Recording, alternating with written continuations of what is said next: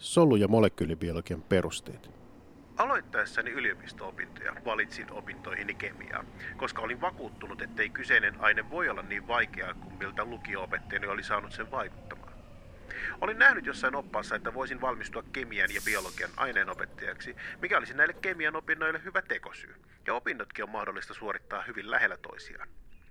Muistan, että opintojeni ohjaava opettaja tokaisi tuolloin suunnitelmastani lakonisesti. Meinaatko saada töitäkin? Mutta vastaavaan olin onneksi törmännyt jo aiemmin työvoimaviranomaisten haastattelussa kertoessani aikomuksestani suorittaa iltalukion ja hakea yliopistoon. En siis antanut kommenttien haitata tälläkään kertaa. Olin pitänyt kemiaa hieman puisevana aineena, jossa yhdistetään triviaalia laskentaa ulkoa opeteltavaan yhdisteiden nimeämiseen. Mutta jo ensimmäisellä luennolla huomasin olevani väärässä. Olin valinnut ensimmäisen syksyllä alkavan kurssin, joka ei tietenkään ollut se peruskurssi, ja pääsin hyppäämään suoraan syvään veteen. Tutustumaan metallien yhdisteisiin, kolmiulotteisiin molekyylirakenteisiin ja sidoskulmien perusteena olevaan kvanttimekaniikkaan. Kun pariston yhdistää sähköjohtoon, virtaavat elektronit miinusnavalta plusnavalle. Tämä perustuu Kulombin lakiin, jonka mukaan vastakkaismerkkiset varaukset vetävät toisiaan puoleensa ja samanmerkkiset hylkivät toisiaan.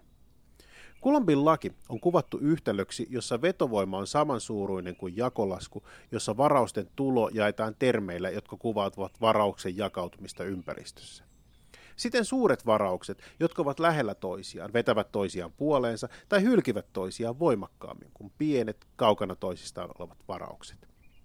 Suunnilleen 14 miljardia vuotta sitten maailmankaikkeus tai se, mitä sitä ennen oli, räjähti. Räjähdys oli erittäin kuuma, mutta laajetessaan se viileni, jolloin muodostui yksinkertaisemmat atomit, vety ja helio. Atomin keskellä on ydin, joka on positiivisesti varautunut, jolloin se vetää puoleensa Kulombin lain mukaisesti negatiivisesti varautunutta elektronia. Vetovoima saa elektronin kulkemaan ydintä kohti kiihtyvällä vauhdilla, mutta samalla tavalla kuin alamäkeä lasketteleva polkupyörän nopeus on mäen alla huima, on elektronin nopeus atomin ytimeen päästyään erittäin kova, jolloin se sinkoutuu jonnekin atomiytimen toiselle puolelle. Ytimestä poispäin kulkevan elektronin nopeus hidastuu ytimen aiheuttaman vetovoiman seurauksena, jolloin elektroni alkaa matkansa taas ytimen läpi toiselle puolelle. Tämä aiheuttaa atomiytimen ympärille elektroniorbitaalin, jonka ulkoreunoilla elektroni kulkee hieman hitaammin vaihtaen suuntaansa. Kun maailmankaikkeus laajeni, tapahtui jotain erikoista. Muodostuneet kevyet alkuaineet kasautuivat ensimmäisiksi tähdiksi, joissa alkoi tapahtua ydinräjähdyksiä. Näissä vetypommeissa vetyatomit yhdistyvät toisiinsa muodostaen raskaampia aineita, joiden ytimessä on vaihteleva määrä protoneita ja neutroneita ja näitä ympäröi sekarainen määrä elektroneja. Ytimen protonien määrän kasvaessa elektronit eivät jakautuneet sitä ympäröivään pilveen sattumanvaraisesti. Atomia ympäröivälle lähimmälle elektroniorbitaalille mahtuu ainoastaan kaksi elektronia. Tätä painavammille atomeille osa elektroneista joutuu kauemmas atomin ytimestä, jolloin miehitetään suurempia pyöreitä orbitaaleja ja toisinsa nähden pystysuorassa olevia keilamaisia orbitaaleja. Tällöin saadaan muodostumaan jaksollinen järjestelmä, jonka ensimmäisellä rivillä on kaksi ja kahdella seuraavalla kahdeksan atomia. Jos se tusko, voit laskea orbitaalit vetyatomille käyttäen kvanttimekaniikan yhtälöitä. Mikäli et halua käyttää aikaasi yhtälön ratkaisemiseen, todettakoon, että Kulombin laki ja kolmiulotteinen maailmankaikkeus määrittävät jaksollisen järjestelmän rakenteen ja siten kaiken, mitä maailmassamme on. Orbitaalien uskotaan olevan samanlaisia kaikille atomeille, mutta niillä olevien elektronien määrä kasvaa atomin massan kasvaessa. Periaatteessa elektronit miehittävät orbitaaleja siten, että ne ovat mahdollisimman lähellä atomin ydintä, mutta lämpimässä tämä ei aivan täysin pidä paikkaansa. Lämpö tai muu energia voi siirtää elektronin kauemmas ytimestä. Elektronin virittymisellä, jossa se hyppää ylemmälle orbitaalille, on hyvin näkyviä vaikutuksia. Se nimittäin aiheuttaa aineelle värin. Teräsmiehen viitan atomit imevät energiaa, jota saadaan keltaisella tai sinisellä valolla, mutta sen sijaan Batmanin puvun atomit imevät kaiken väristä valoa. Siten edellisestä heijastuu punaisen väristä valoa, mutta jälkimmäinen näyttää mustalta. Virittyminen vaatii energiaa, jotta saadaan esimerkiksi valonsäteistä. Siksi myös elektroni pyrkii palautumaan takaisin.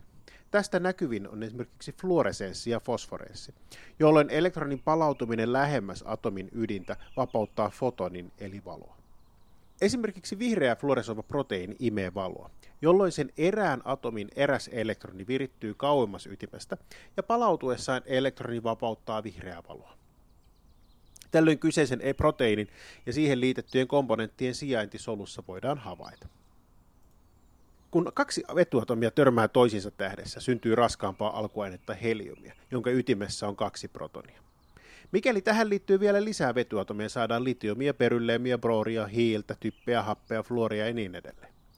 Nopeasti ajatellen tällöin erikoikoisia atomeita syntyy sattumanvaraisesti, mutta erittäin raskaita atomeita tietenkin harvemmin. Niiden muodostuminen vaatii enemmän energiaa, jolloin ne ovat peräisin lähinnä tähtien räjähdyksistä. Kun vielä otetaan huomioon, että osaa maapallon alkuaineesta löydetään ainoastaan syvältä maankuoresta, päädytään siihen, että merivesi koostuu lähinnä jaksollisen järjestelmän ylimmästä neljästä rivistä. Onkin luonnollista, että myös biologiset organismit ovat rakentuneet tarjolla olevista raaka-aineista, jolloin lähinnä neljällä ylimmällä rivillä olevat 25 atomia ovat välttämättömiä lähes kaikille eliöille. Välttämättömyydestään huolimatta näitäkään ei tarvita aina paljon, vaan kehomme koostuu lähes kokonaan yksinomaan vedystä, hapesta, hiilestä ja typestä. Nämä neljä atomia muodostavat biologisten molekyylien rungon, johon voidaan lisätä aktiivisuuksia liittämällä erilaisia toiminnallisia ryhmiä. Mitä nämä 25 atomia sitten tekevät? Soluissamme on useita erilaisia toimintoja, kuten aineiden muokkaamista, signaalin siirtoa, toimintojen säätelyä, energian varastointia. Erilaisia alkuaineita tarvitaan juuri tähän työhön. Jaksollisen järjestelmän reunoilla olevat alkaalimetallit, natrium ja kalium, ja halogeenit, kloori, ovat keskeisessä roolissa ionitasapainon säätelyssä, kun taas järjestelmän keskellä olevien metallien ylintäriviä, kuten rautaa, tarvitaan aina kun muokkaamme molekyylejä toisiksi, katkomme tai yhdistämme molekyylien sisäisiä sidoksia. Kauppakassin painon voimme laskea helposti tuntemalla sen sisällön. Samalla tavalla atomien massa saadaan laskemalla sen protonien, neutronien ja elektronien yhteismassa. Massat löytyvät erilaisista taulukokirjoista ja ne ilmoitetaan usein Daltoneina. Tällä ei viitata Daltonin veljeksiin, vaan 1800-luvun alussa atomiteorian esittäneeseen englantilaiseen John Daltoniin, joka ei voinut valtiokirkkoon kuulumattomina saada yliopiston opetusvirkaa, mutta saattoi silti verrata kaasuatomien painoja suhteessa vedyn painoon. Jo aiemmin olemme oppineet, että vetyä raskaampien alkuaineita muodostuu ydinreaktiossa, jossa vetyjä yhdistetään toisiinsa. Toistaiseksi tapahtuma on tarkasteltu ainoastaan protonien ja elektronien kannalta. Kuitenkin ytimessä on myös neutroneja, eikä ole mitenkään kirkossa kuulutettu, että jokaiseen atomiin näitä varauksettomia komponentteja tulee saman verran. Atomin ytimessä voi olla siten täysin mielivaltainen määrä sen massaan vaikuttavia neutroneja. Tämä vaikuttaa kahteen asiaan. Atomin keskimääräiseen massaan ja radioaktiivisuuteen.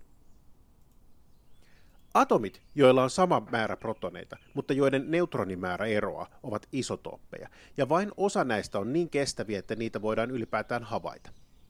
Esimerkiksi vedyllä on kaksi isotooppia, joista kevyemmän massa on suunnilleen yksi ja toisen kaksi. Koska kevyempi näistä on selvästi yleisempi, on vedin keskimääräinen massa vähän yli yhden. Raskaammilla atomeilla massa on suunnilleen kaksi kertaa enemmän kuin protonien määrä, jolloin niiden summittainen atomipaino voi päätellä suoraan niiden sijainnista jaksollisessa järjestelmässä. Isotoopeilla on kaksi yleistä biologista sovellusta.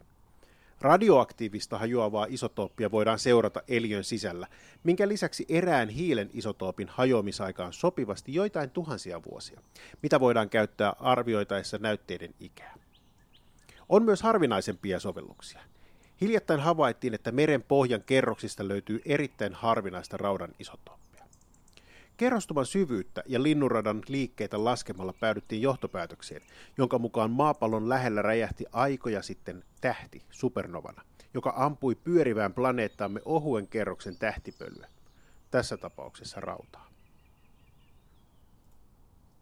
Miten voisimme mitata jotain niin pientä kuin atomit? Jos protoneita ja neutroneita on ytimessä suunnilleen yhtä monta, painaa lusikallinen hiiltä 12 kertaa enemmän kuin lusikallinen vetyä. Mittauksissa käytetään juuri tätä ajattelutapaa. Laskutuorituksen helpottamiseksi on sovittu lukumäärä. 12 grammaa näytessä hiilten isotooppia 12 on Avogadron lukun verran atomeita. Ameo Avogadro Muuten oli Napoleonin sotien aikaan italialainen juristi, joka rupesi opiskelemaan fysiikkaa ja matematiikkaa. Hän kehitti ideaalikaasulakia ja ideaa massan ja painon erottamiseksi toisistaan. Hänen uraansa ei Daltonin tapaan estänyt niinkään uskonto, vaan kapinallisuus Sardinian kuningasta vastaan. Avokadron luvun avulla päädytään eri atomien moolimassaan, joka on lukuarvoltaan sama kuin atomipaino. Muistamme vielä kenties luennon alussa käydyn Kulombin lain, jonka perusteella atomin ydin vetää elektroneja puoleensa. Sitten jaksollisessa järjestelmässä oikealle mentäessä atomien koko pienenee, koska ytimen positiivinen varaus vetää voimakkaammin elektroneja puoleensa. Samalla atomien halu ryöstää elektroneja kasvaa. Ytimen vetovoima ei siis kohdistu pelkästään sitä ympäröivälle orbitaaleille, vaan kaikkialle ympäristöön.